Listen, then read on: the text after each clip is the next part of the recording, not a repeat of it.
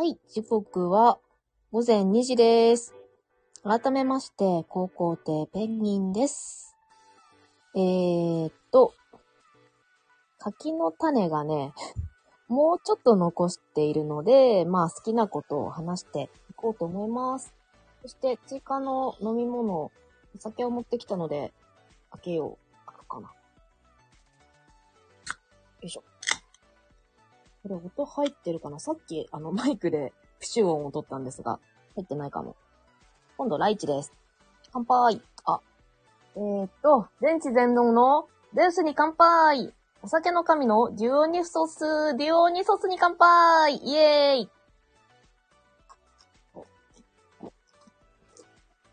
はい。酔って、酔ってはません。お酒は飲んでますが、まだまだ元気。ライチといえば、えっ、と、世界三大美女の楊貴妃さんが、ライチすごい大好きみたいですね。これ、フェイト知識、FGO 知識、ゲーム知識ですけどね。そうそう、世界三大美女って、えっ、と、楊貴妃さんと、えっ、と、クレオパトラ、エジプトの女王と、あとね、日本だと小野の小町だと思うんですよ。あれがね、小野の小町って言ってるのが日本特有で、結構世界的には、ヘレネーさん。ね、えっ、と、トロイア戦争。ね、トロイの木馬なんかで有名なトロイア戦争の原因となった、えー、ね、当時の世界一の美女というのでしょうか。ね、ヘレネーさんっていうのが、世界的にはメジャーなようです。えー、ヘレネーさんについては、私の、えー、朗読、朗読劇、パリスの審判でね、ちょっとだけ語って、えっ、と、ヘレネーさん自体、自体は演じていないんですが、ね、どういうことでね、その世界一の美女がトロイア戦争に繋がったのかっていうのを語っていたりします。この時はね、えーアテナ、知恵と戦の女神のアテナ、それからゼウスの妻であるヘラ、婚姻の女神ですね。そしてね、えっ、と、美の女神、アフロディテ。とね、あとちょっとだけ、不和の女神、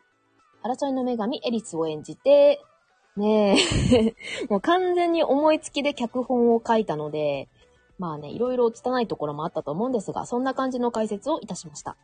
ちょっと、失礼。あー、ライチ美味しいなぁ。陽気妃が愛するのもわかる。あのね、昔台湾に旅行に行ったことがあるんですが、私ね、ビールがあんまり得意じゃないんですよ。けど、台湾で飲んだライチビールは本当に美味しくて、未だにライチビール飲みたいなーって思うことがあります。でもね、ライチってね、なかなかライチ味のジュースとかもないし、ライチ自体も売ってないしで、割とね、チューハイだとたまに売っていたりするので、今もね、チューハイのライチを思わず買ってしまったのを消費してます。で、ついでに、えっとね、前、なんか思いつきで始めた柿の種、柿の種配信が 思った以上に続いておりまして、柿の種をね、消費しながら喋っていきたいと思います。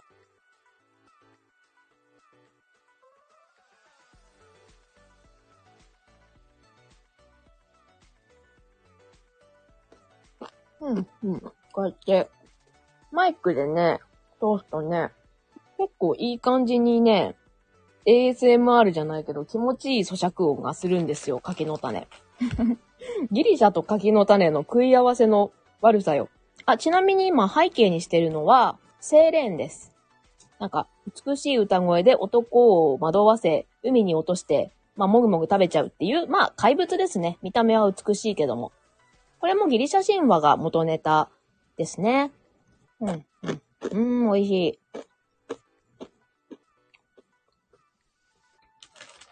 ギリシャの人はとにかくワインが好きらしくて、何かとワインを飲んで、あと牛肉焼いてみたいな、うん、うん、そういうシーンが出てきますけど。一応ね、牛肉は神様に捧げるね、お供え物っていう扱いではあるので、まあなんというか、お供え物だからまあ、食べちゃっていいよね、みたいな。あの、お供えにかこつけて食べたかったんじゃないかと思うこともありますが。ね。うん。私はあんまりワインは得意ではなく。けどね、赤ワインにカルピスを混ぜて飲むと美味しいという噂をダメ元で試してみたら、もうめちゃめちゃ私のツボにはまりまして、あの、多分ワイン好きの人にこれ言ったらね、もうね、フルボッコだと、もうね、すごい叩かれそうなんですが、ね、ちょっとあの、料理でね、ワインを使うことが、ビーフシチューとかあるので、そのちょっと安めのワインがね、なんか、なかなかなか、なかなかなくならないなという時にカルピスで割って、ね、グビグビ飲んで、ね、ベロンベロンになって楽しく 飲んでおりますが。さてさて。そうそう、今日ね、あの、後ろにセーレーンちゃんを置いたのは、私の好きな、あの、オデュッセウスの話をしようかなと思いまして。皆さん、オデュッセウスはご存知でしょうか？えっ、ー、と、オデッセイっていう単語があります。ね、それは冒険って意味なんですが、そのオデッセイの語源となったのが、えー、オデュッセウスっていうギリシャ神話の英雄ですね。えっ、ー、と、オデュッセウスは、えー、先ほどの回でアキレウスを紹介したんですが、アキレウスと共にトロイア戦争に参加してます。で、あの、有名なトロイの木馬っていうのはオデュッセウスの発案ですね。まあ、もともと軍師というか頭のいい人なので、まあ、オデュッセウス、いろんなそういう知、知性的な、ね、素敵な活躍をしているのですが、えー、いざね、トロイア戦争に勝って、えー、トロイア。トロイアは、今、トルコあたりにあるのかな？そこの国に完全勝利して、帰ろうってなった時にかなりね、邪魔が入るんですね。えー、国では、オデュセウス一応王様ですね。ギリシャはいろんな国の集まった連合国家みたいな。なので、えー、実家じゃないや。地元にね、奥さんと子供を残しているのですが、なかなか帰ることができず、その地元の方では、もうオデュセウスは帰ってこないよ、みたいな感じで、奥さん、息子さん、ちょっとね、針のむしろというか、奥さんもね、すごく美しい人なので、求婚者がたくさんいっぱいいたりして、それをね、あの、この編み物を終わったら、あり、編み物じゃないや、織物か。ね、この旗織りが終わったら、あの、結論出しますので、って言って、あのー、一旦下がらせて、でもね、こっそり夜中にその、織物をほどいて、また折ったりして、時間稼ぎをしたりして、えー、っと、ペネロペさん、ペーネロペさんですね。っていう、ね、あの、とても賢い、美しい妻もいらっしゃる。それがオデュッセウスですね。なかなか帰ることができないんですよね。うん。まあね、トロイアからお、えー、ギリシャまで船の旅になるのですが、たくさんの怪物に襲われたりだとか、あとね、女性にモテる。あの、魔女に、とある魔女にすごく気に入られちゃいまして、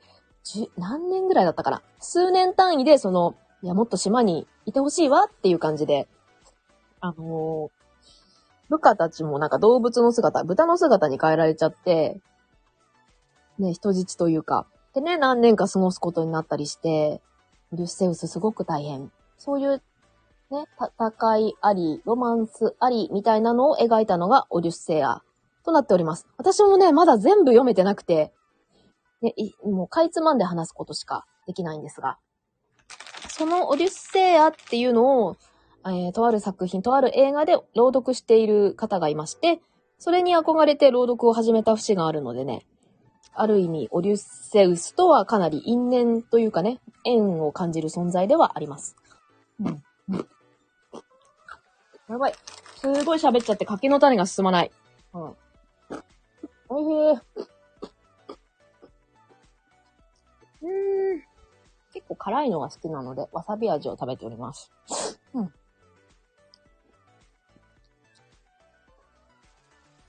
うん。うん。そうですね。えっ、ー、と、さっきフェイトっていうゲームの話もしたんですけど、今 FGO っていうね、携帯でできるソシャゲもありますね。で、私、フェ、あの、ゲームっていうのがとにかく苦手で、フェイトもね、一回難しすぎて断念したんですよ。けど、ある時ツイッターかなに、そのオデュッセウスさんの姿が流れてきまして、年齢で言うとなんだろうな、30代、40代くらいになるのかな。まあ、ちょっと渋い、ね、イケメンのおじさまの画像が流れてきまして、え？この人めちゃめちゃかっこいいじゃん。この人を使って戦えるんなら、もう一回フェイトやってみようかしら。という感じで始めてみたら、ね、そのオリュッセウスもすごくいいキャラでしたし、そのね、止まってた難しいところもなんとかクリアするとお話も面白くて、今もね、FGO を、まあ、細々とですけど続けている。だからね、本当オリュッセウスとの因縁は本当にすごく感じていますね。という話、その因縁の話がもう一個ありまして、うん。ああ、美味しい。ライチ美味しい。でね、えっ、ー、と、私、オデュッセウスのね、とある逸話をね、彼のことだとは知らずに聞いてた、聞いたことがあったんです。で、そこに出てくるのが、まあ、このセイレンちゃんですね。大変美しい歌声で歌うのですが、その歌声につられて、ふらふらふらーっと海に飛び込んじゃったりしようものなら、まあ破滅ですね。死んじゃうっていう、そういう恐ろしい怪物、美しいながらも恐ろしい怪物なんですが、その誘惑に打ち勝った男が、何を隠そう？オリュッセウス。当時の私は知らなかったんですけどね。ただ彼もね、その、音を聞かなければ、まあ、その、セーレーンの誘惑にやられることはないわけではないですか。けど、そこでオデュッセウスはね、一味違うんですよ。いや、その、大変美しいと言われるセーレーンの歌声は聞きたい。けど、俺はあの、国に帰らないといけない妻も待ってるし、で、ここは生きて通りたい。ということで、えー、まず、部下たちは全員耳栓をさせます。当時耳栓っていうゴムのやつとかはないので、えっとね、ローで耳の穴にね、ローを詰めて、音聞こえないようにして、その精錬の誘惑に耐えるように、部下たちにはいます。で、自分はどうしてもその精錬の歌が聞きたいので、ぐるぐる巻きにね、縛り付けて、縛ってもらって、えっ、と、船のマストっていうんですかね、太い柱みたいなあそこに自分を縛り付けて、あの、あ、精錬めっちゃ素敵って言って、こう、どこにも行かないように縛り付けてもらって、その海域を通過するんですね。精霊のいる海歴。ね聞きたいっていう気持ちはわかるけど、そこまでするかと。こらえるのも辛いだろうに。でも、オリュッセウスはそれを成し遂げてしまうんですね。で、まあ、船員たちもその、耳栓をしたので、精霊の声に惑わされることはなく、そこをうまく通過するっていう話なんですね。で、私はその、それをやった人がオデュッセウスだということは全然知らなくて、めっちゃかっこいいな、この切り抜け方。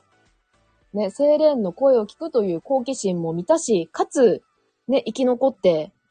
生きて通過したんだっていうのがすごくかっこよくて、ね、せ、セー絡みの話？私もともとその人魚とかセーレンとか好きなんで、その話の、セーレンを調べてるうちに見つけたエピソードだと思うんですけど、ね、カタカナがいかんせん苦手なので、そこは覚えてなかったんですよ。で、その FGO を始めて、オデュッセウスさんといろいろ話したりね。話すっていうか、まあ話せる機能があるので、いろいろコメントを聞いたり、あと、まあ自分でその調べてみたりね。したところ、その私がすごいかっこいいな、この人って思った人がオデュッセウスだったらしくて。ねえ、ちょっと、フェイト、運命っていう意味ですけど、ね、運命を感じましたね。というかまあ、その、ソシャゲのね、あの、なんと言うんでしょうか、運命というか、ね、ソシャゲの習いで、ガチャをね、引かないと、100%当たるものではないんですが、えっ、ー、と、たまたまその時貯めてた、ね、貯めてたそのアイテムで引くことができ、オリュッセウスさんとはね、その、出会うことができたのでね、それもまた縁だったり。しかもあの、その後、その、ソシャゲやる人はわかると思うんですけど、ピックアップっていうのがあって、オデュッセウスが出やすいっていうキャンペーンが何度かあると思うんですが、私はあの、あの、一枚一人だけ持ってたらもうお話できるしいいかなと思っていたんですが、他のね、キャラを引こうとした時に結構オデュッセウスさんが来てくれまして、えっ、ー、と、フェイトって最大レベル5にできるのか。えっ、ー、と、5体5人引くと、もうマックスレベル、最強に強いっていう状態になるんですが、えー、人1回オデュッセウス狙いで引いて、その後3回、特に呼んでないのに来てくれて、呼んでないのにとか、いや、大好きなんですけど、他の方にも会いたいなと思ってる時にオデュッセウス来てくれたので、もう、誰よりも強くなってて、いや、これ私とオデュッセウス、両思いじゃないか、という感じで、今もね、えー、ライダーというクラスになりますが、オデュッセウスさんいつも使ってお世話になっております。とは言ってもね、オデュッセウスさん、さっき言ったように美しい妻、奥さんがいらっしゃいまして、ね、ペーネロペーさん。特にあの、フェイトでは強調されてるんですが、大変愛妻家なんですよね。で、私もオデュッセウスさんのことはすごく尊敬してる、かっこいいなと思うし、なんかね、いい相棒、相棒っていうよりそう、いい、なんかまあ、パートナー的な存在だと思ってるんですけど、ね。私結構アキレウスが好きだったりするし、他にも結構推しサーバントがいたりするので、こう、オデュッセウスはオデュッセウスで 奥さん愛してるし、私はもう私で、みたいな。ちょっと友情、先輩かな先輩。あの、オデュッセウスさんはですね、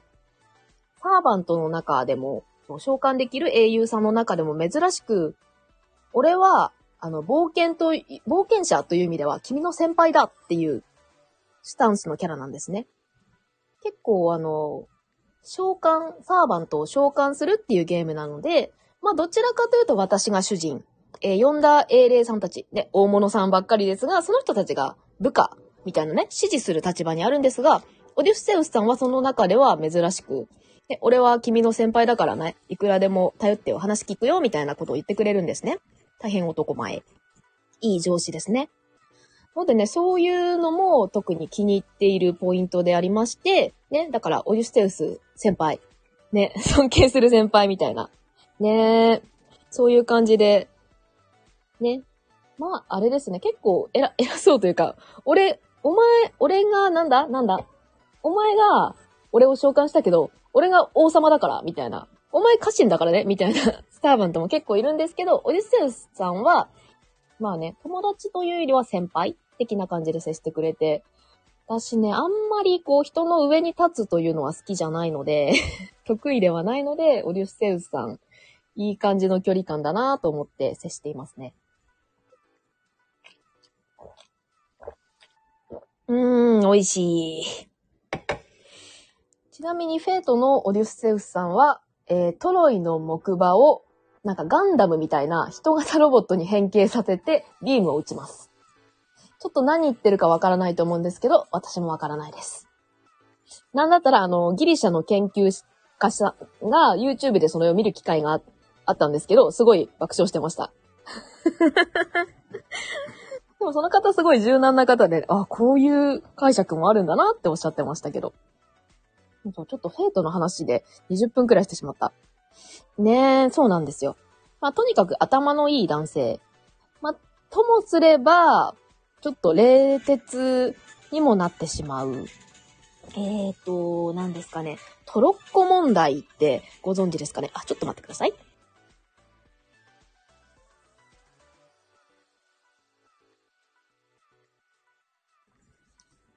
ね、トロッコ問題ってありますよね。えー、トロッコが、えー、一人の人に向かって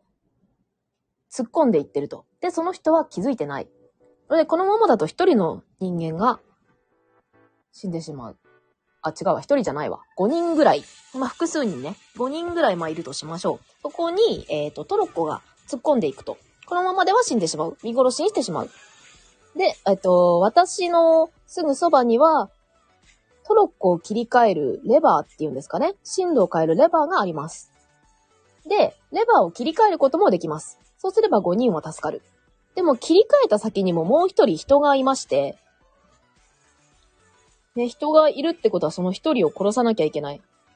で、このまま5人を見殺しにするか。それとも切り替えて、一人だけ殺してあと5人助けるかっていうトロッコ問題があると思うんですが、オデュッセウスさんはね なんか、その、切り替えちゃうんじゃないかな。まあ、そうだな、5人を助けて、助けて、1人死ぬ。だったら5人助けた方がいいんじゃないか？って答えそうな感じ。というのも、えっ、ー、と、とある海の怪物の海域を通るときに、その、竜、その怪物って確か首が何個かあるのかな何個かの首の注意を引くと、えっ、ー、と、ね、通ることができる。けど、注意を引くには、やっぱりちょっと餌ですよね。何を餌にするかっていうと、やっぱり人間なわけですよ。ね、オデュッセウスさんはそこで何人か、ね、数名を犠牲にして、俺たちの船のね、多くの人間を助けれるなら、まあ、数名犠牲にしようっていう判断をしてしまうんですよ。だからちょっとまあ、冷徹すぎる、ちょっと合理に寄りすぎてるみたいな風に言われちゃうこともあります。のでね、結構賛否分かれるというか、結構その、さっき言ったアキレウスとオデュッセウスは結構古代の時代からなんか俺はオデュッセウス派、俺はアキレウス派みたいな論争があったみたいですね。あのね、オデュッセウス派はやっぱり知性的で、ね、合理的で、そういうオデュッセウスがいいなって思って、アキレウスなんて乱暴なだけじゃんちょっと感情的じゃない？っていう、なるし、アキレウス派の人としてはね、え、でもアキレ、オデュッセウスなんか冷たいやつじゃんと。アキレウスは情に熱いし、アキレウスの方が良くない？っていう、そういう論争があるらしいんですよ。まあね、私はあの、オデュッセウス、アキレウス、どっちもね、好きで、あの、フェイトでもどっちも呼んで愛用してますし、ね、クラス一緒だから一緒に使うしね。どっちもね、大好きなのでね、そんなことで争うのよ。どっちも素敵でいいじゃんって思ったりしますけど。うん。あ、古代ギリシャ人の中で圧倒的に、あれですね、人気なのはヘラクレスみたいですね。あの、ディズニー映画にもなってたり、ね、強いライオン倒したり、ヒュドラ？ヘビ倒したりして、ね、めちゃめちゃ有名かな私が説明するまでもないかも。ですがね。なんか、ヘラクレスが、こう、人気すぎて、今のね、英語圏、オーマイゴッド、ね、オーマイガーって言いますけど、なんか、オーヘラクレス。何かあった時に、オーヘラクレスよって言うらしいですよ。古代の人は。ぐらい人気があったみたいです。私はちょっとあんまりヘラクレスと今まで絡んだことがないって言って友達みたいか。でね、オデュッセウス、ヘラ、ヘラクレスじゃない。オデュッセウス、アキレウスが好きだったりしますが。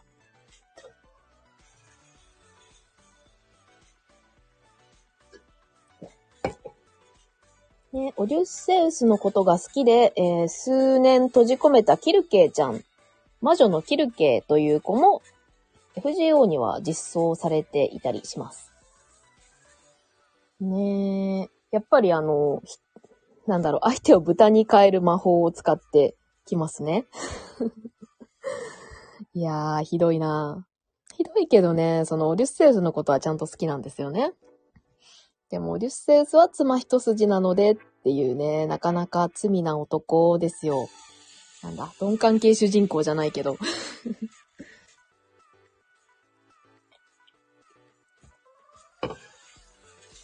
本当オデュッセイアをまず全部読んでから語れよという話なんですがね。そのかいつまんだエピソードだけでもね、面白いのでね。えー、っと、皆さんトロイの木馬の話はご存知でしょうかね？さっきちょっとだけ言ったんですが、えっと、トロイア戦争というのは、えっと、ギリシャの人たちがトロイ、えっと、今のトルコあたりにある国に攻め入った話なんですね。なので、籠城をしてるというかね、工場戦城攻めっていうことになるんですね。で、あの、日本の城攻めとかでもそうなんですけど、基本的に城、守るの、守る方がまあなんか簡単じゃないけど、城を攻め落とすっていうのはやっぱり難しいです。柵がね、巡らしてあったり、ね、敵も待ち伏せしてるわけですから、なかなか大変なんですが、そうやってね、10年くらい膠着状態にあって、明らかにあのギリシャの方がね、すごい強い、半分、半分神の英雄がいたり、えっと、もう人数もすごく多いと。なので、負けるはずはないんですが、なかなか落としきれず、10年ぐらいだった。そこからね、イリアスっていうのが始まったりしますけど、そういう結構長く続いた戦争なんですね。で、それを打破したというのが、そのトロイの木馬っていうかなり珍しい奇策というか、珍しい策でございますね。で、考案したのがオデュッセウス。どんな仕掛けかというと、えー、おっきな、本当に、あ、ちょっと失礼。大きな大きな馬のね、模型みたいな。今、その木馬にまたがって遊ぶ子供とかいるのかしらね。まあメリーゴーランドとかありますけど、その何人も兵士が入れるような大きな木馬をポンと置いといて、で、それをトロイアじゃないや、あ、トロイアか。トロイアの人たちに縄文の中、城の中に入れさせる。この入れた理由もね、諸説あるんですけどね。で、それをか、それを、えっ、ー、と、うっかり引き入れてしまったトロイアの人たちは、内部からね、忍び、あの、トロイアの馬の中に入ってきた、えー、ギリシャ兵によって内部から崩されてしまうっていうね、そういうお話ですね。まあ、なんだろう。ギリシャ一旦ちょっと引いたと見せかけてその木馬だけポンと置いてったので、ね、トロイアの人が、わ、戦利品だーとかね。ね、なんか、神への捧げ物なんじゃないか？とか、まあそこは諸説あるけど、まあとにかく引き入れちゃうと。で、まあそこにしめしめと、オリュッセウス、他なんかね、兵士たちがいて、内側から崩されてしまう。いや、どうして？どうしてこんなん入れちゃうの？と思うんですけどね。よいしょよいしょ。ちょっと失礼。うん。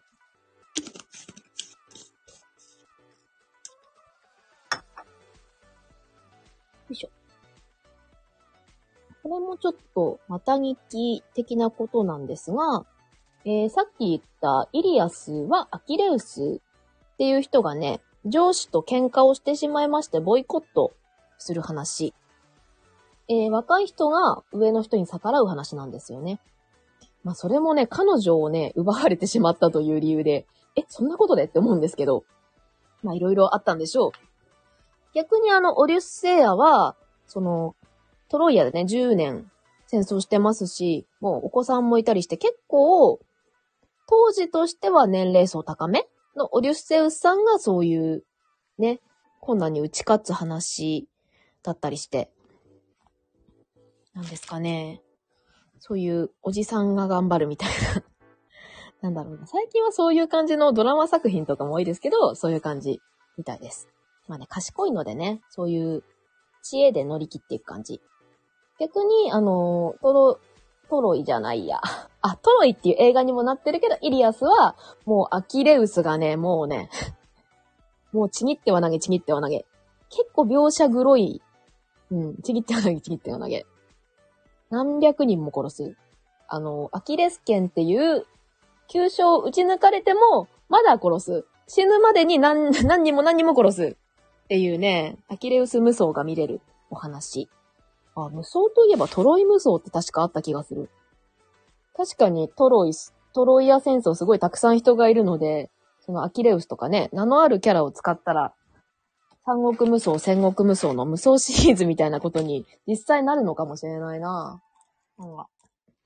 うん、うん、うん。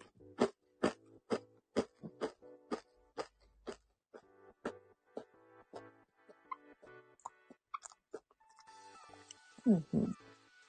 最近はガンダム無双とか、ワンピース無双とか、無双だらけですけどね。トロイア戦争は確かに、三国、戦国と比べても遜色ないくらい無双という、なんかね、あのゲームのスタイルに合ってる感じはしますね。もうちょっとで終わりそう。えら。うん、早くかばがくん。うんうん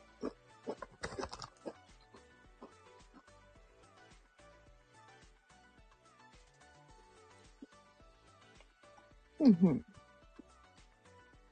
もう先週から食べてるんでね、食べきらないとと思って。うん。なんとかね。うん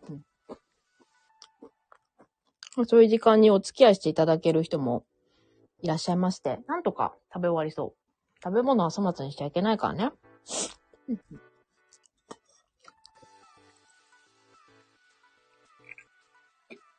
はあ。そうですね。最近は、そう、最近はだいたいほぼ毎日夜更かし。もともとまあ、夜型生活ではあるので夜更かししてまして、まあ夜更かしして何やってるかっていうと、なんか、文章を書いております。なんかね、最近劇、声劇というのをね、誘ってもらって始めまして。うん、うん、美味しいなぁ。でね、いろんな役をやってると、もっとこんな役やってみたいなとか、私の好きなこの話、ちょっとシナリオにしたら面白いんじゃないかっていう、そういうね、欲というか、ね、願望が目覚めてきまして、いつかそのトロイア戦争の始まり、パリスの審判っていうのを一人劇でやったみたいに、どなたかとできたら面白いかなと思って、そういう作品を書こうとしています。うんうんうんうんでね、オデュッセウスの話をね、今や言いたいだけは言ったのでね、柿の種の割合がしばらく増えていきます。うん、うん。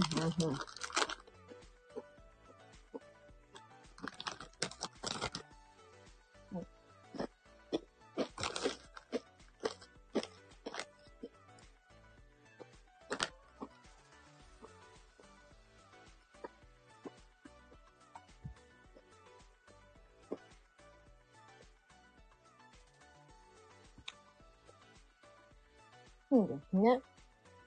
うーん。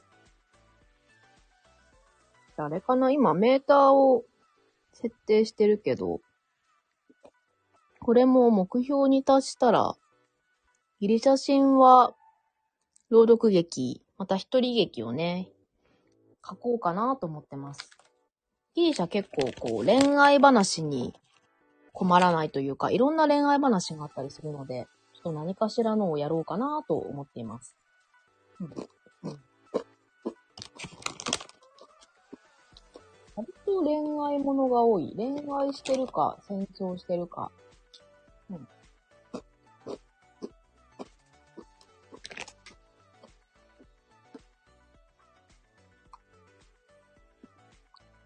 割とね、ゼウス様が女好きみたいな感じで、あとね、海の神ポセイドン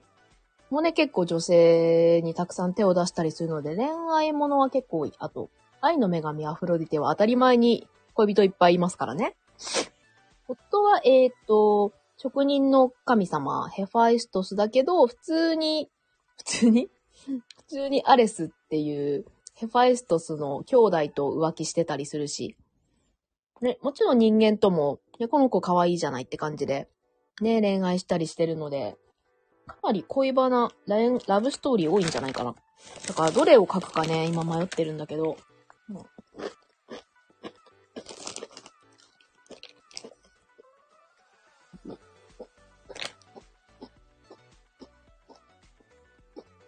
うん、辛い。いっぱい食べたら辛い。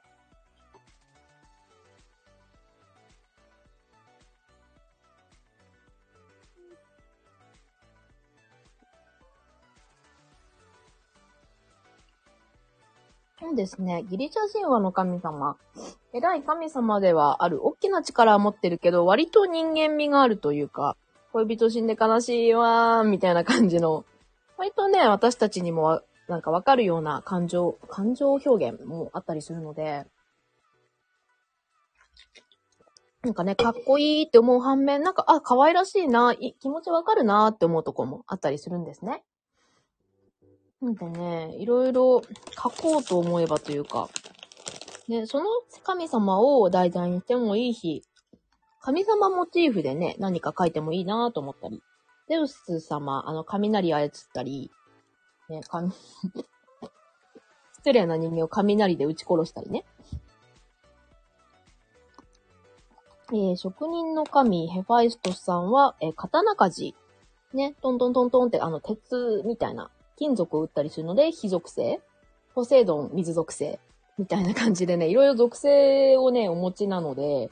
そういう異能力バトルのネタとしても使えそう。というかもうすでにどっかにありそうだけど、まあ、ね、その作者の解釈によって世界観は変わってくると思うので、そういうのも楽しいかなと思っていたり。割とね、そういう創作的なこともやっていこうかなと。まあね、ホームグラウンドは朗読なんで、えー今、ウィリアム・ウィルスンがもうすぐ完結になる、えっ、と、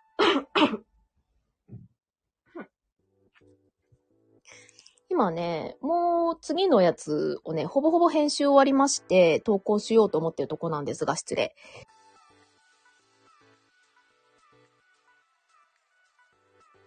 次の朗読何にしようかなと。まあね、朗読はね、人を集めなくていいのでね、一人で勝手にできるので、これからもね、続けていこうかなとは、メインコンテンツとしてやっていこうかなとは思ってます。かなり今ね、劇にハマってて、いろんな方に声かけたりしているので、ちょっと劇の割合も多くなると思うんですけど、朗読はね、続けていこうと思いますので、ね、引き続きお付き合いいただければと思ってます。割とね、ホラー的な、怪奇的なものが好きなので、そういう系統が多めにはなるかな。あと、まあ、純文学、ね、文豪のね、文豪さんの話も結構、いろんな好きな文豪さんがいたりするので、そういうのもいいし、と思って、今いろいろ迷っているとこですね。うんうん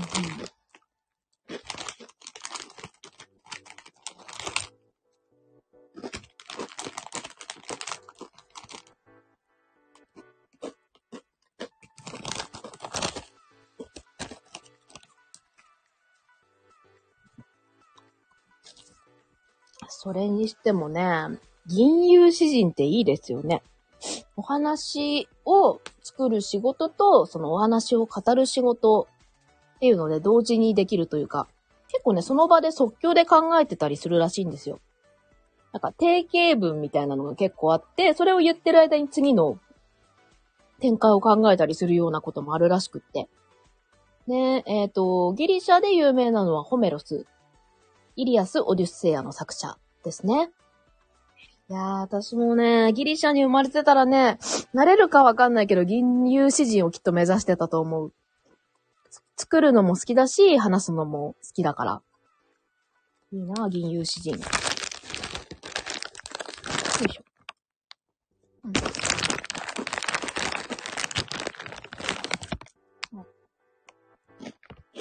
うんうん、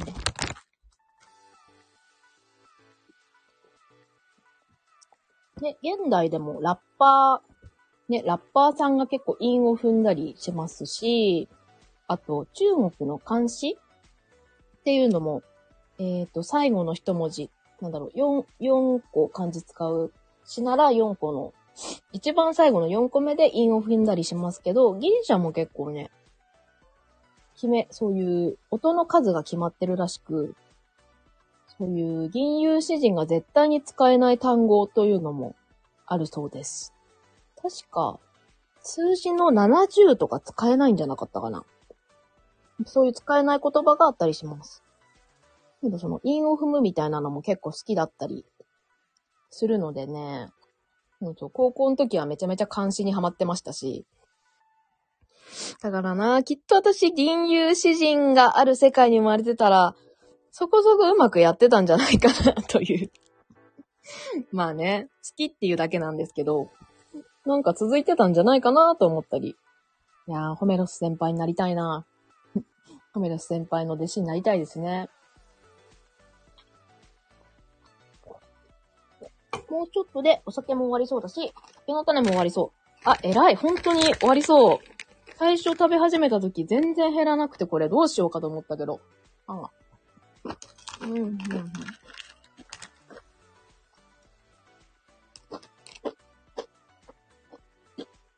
うん、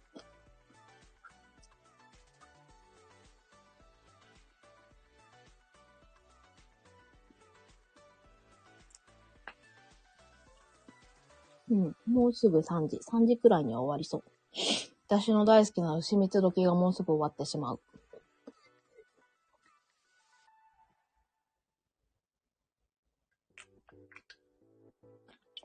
ああ。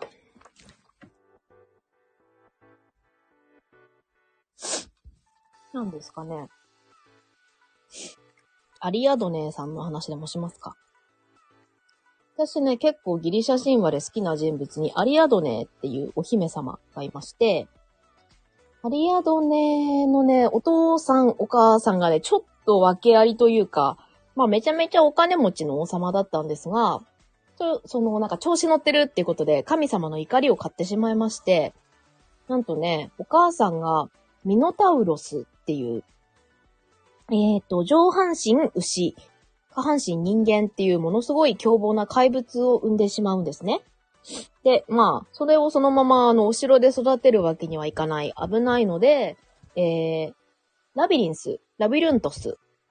まあ、いろいろ言い方があるけど、まあ、ラビリンスに閉じ込める。迷宮のね、奥、迷路の深くに閉じ込めてしまうんですね。えー、そのお父さんお母さん、なんだ、その、ミノタウルスのお父さんお母さんが、娘がアリアドネさん。つまりミノタウロスのご兄弟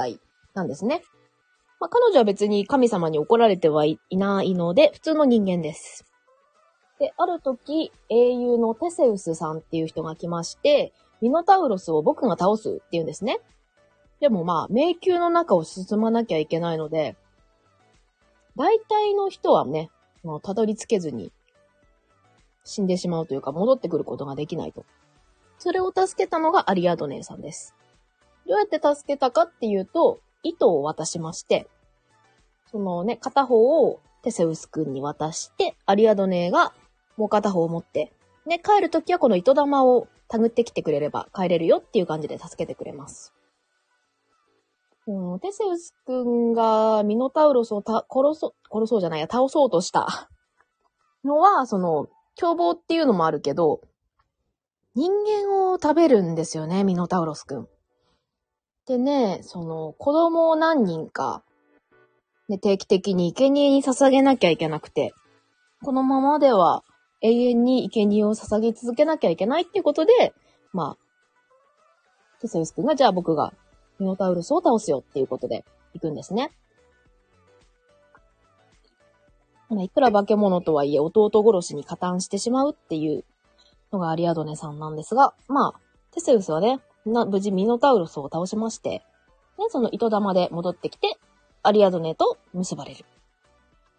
という話なんですが、なんとね、テセウスくん、アリアドネを置いて、出てってしまうんですよね。もともと違うところから出てきたけど。なんてこったい。ねえ。ただまあ、そのアリアドネにも救いがありまして、ねさっき私、お酒の神デュオニソスさんに乾杯したと思うんですけど、そのデュオニソスさん、デュオニソスさんに認め、見初められてアリアドネさん、神のね、奥さんになるっていうお話があります。これもやっぱり諸説あったりするんで、ギリシャ神話そのあたりがね、まあ、ちょっと歯がゆいところでもあり、楽しいところでもある。妄想が広がる。ねえ、昔からこう、ね、ギリシャの後、ローマの時代からもうすでにそういう二次創作的なことが始まって、いやこの人のこの話激エモでしょうっていう感じで、その絵も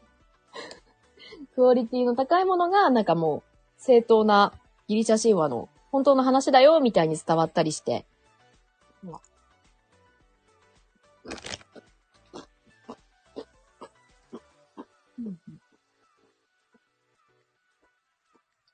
そうですね。古代どころか、中世とか、それ以降とかに、付け足しで作られ、作られた神話が今私たちが知ってる神話だったりして、これは果たして原作のギリシャ神話なのかい？っていう。広まってはいるけど、これは原作じゃないよねっていう、二次創作よねっていうのが結構あったりするみたいです。まあ、確かに面白いのは正義だからなと思いつ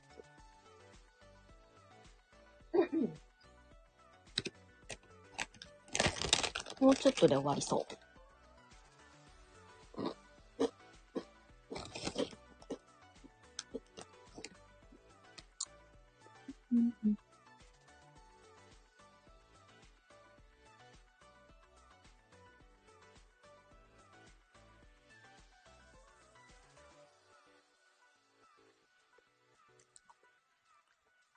もうね、ギリシャ人は、文字文字で残すには、まあ、紙とかが必要ですけど、紙とかがね、できるのは結構後の方なので、まあ、口伝えでね、語り継がれたりしたんですが、まあ、いろいろ歴史家の人だったり、銀融詩人の人だったり、作家の人だったり、いろんな人がね、書いてるんですよ。えっ、と、オイディプスっていう方が、まあ、すごく 有名たくさんお話を残してるけど、それが本当に原作通りかっていうのは微妙というか、結構オイディプスさんが作ったんじゃないかと言われていて、あとね、ヘロドトスさんっていう、まあ、すごく、なんていうかな、ものすごく大物の歴史家さんなんですけど、で、いろんなギリシャ神話の元ネタというか、ヘロドトスさんが書いてくれたから残ってるっていう、ま、偉大な人ではあるんですけど、いかんせん数字を盛りすぎるっていう ね、数字盛り盛りおじさんもいまして、なんだったかな。さっきのトロイの、トロイア戦争の時に、ギリシャの船が1万隻トロイアに迫ってきたって書いてるけど、まあ、本当は 100? あ、違うな。8とかだったかな。そうだったかもしれん。ね、結構船一個一個でかいので、10隻ぐらいとか、何倍に持ってんねんみたいなことをする方もいたらしく、ね、数字もりもりおじさん。結構そういう愉快なエピソードもあったりしますね。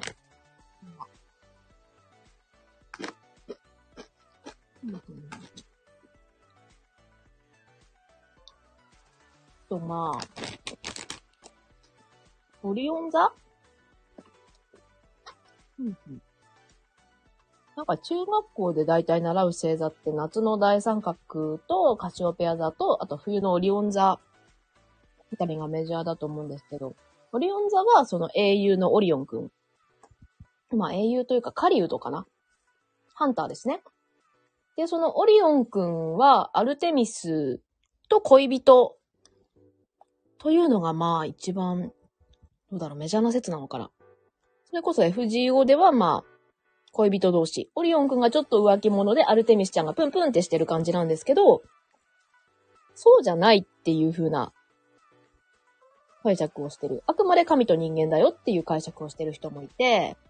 結構ね、昔から論争になってたそうで。ねえ、えっ、ー、と、ある、私が知ってたのは、アルテミスとオリオン、ね、人間と神という立場の差がありながらも、恋に落ちるんですが、アルテミスの兄、アポロンですね。二人とも弓矢が得意です。で、その、アポロン君がそのオリオン、人間とアル妹のアルテミスが恋人になるのは、ちょっといけす感気に入らんと。ということで、アルテミスを騙しまして、なんかあそこにある的、お前射抜ける？海得意って言うけど、本当に抜ける？みたいな感じで煽って、そんなのできるに決まってるじゃないと思って、あの、アルテミスちゃんが撃ったら、それがオリオンだった。恋人であるオリオンだったっていう悲劇。これが私の中のアルテミスとオリオンのイメージでした。でね、そこでアルテミスに撃ち抜かれて亡くなったオリオンが星座として空に登ったっていう話ですね。で、そうじゃない説っていうのがある、あるって聞いてすごくびっくりしましたね。でね、今はでもその諸説ありって感じなんですけど、その古代の時代から、いや、アルテミスとオリオンこれ、付き合ってるでしょいや、違うでしょっていう論争があったらしく。ねちょっと面白いですね。ああ、というわけで、ピーナッツ、柿の種なくなりました。好きなこと喋って、好きなようにお酒を飲んで して、していたら、なんとか、ね、わさび、わさび味の柿の種、ピーナッツなし。ね、思えばね、この柿の種のピーナッツがいつもちょっと余りがちで、柿の種オンリーのを買ったらどんだけ天国なんだろうと思って買ってみたら、まあ、めちゃめちゃ喉が渇く。飲み物ないと喉渇くし、あの、結構軽いから、内容量、ね、百何十グラムしか入ってないから、まあ、すぐ終わるだろうと思ったら、全然終わっていかなくて、食べても食べても柿の種があるっていう状態だったんですけど、どうにかね、終えることができました。ああ、ちょっと半分以上お酒飲みながら、あ、お酒ももう終わります。第一飲み干す。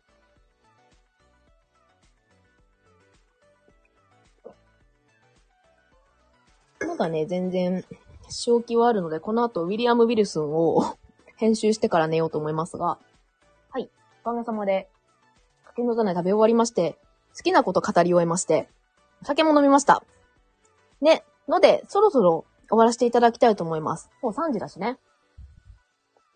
またね、ギリシャの話、言いたいことがいっぱいあるというか、もうギリシャ激ハマり中なので、またね、お話ししたいと思います。もしね、趣味が合う方がいらっしゃったら聞いてほしいなと思っております。あと、歴史語りもどうにか、どうにか、12分にまとめれるかわかんないけど、まあそうじゃなかったら、フリートークでこうやって配信で話すとしましょうか。ね遅めの時間だとあんまりその、ね、人もいないし、好きなように語っていいし。ということで、今日はね、ここらで終わらせていただきたいと思います。えーお相手は、高校生ペンギンでした。またお会いしましょう。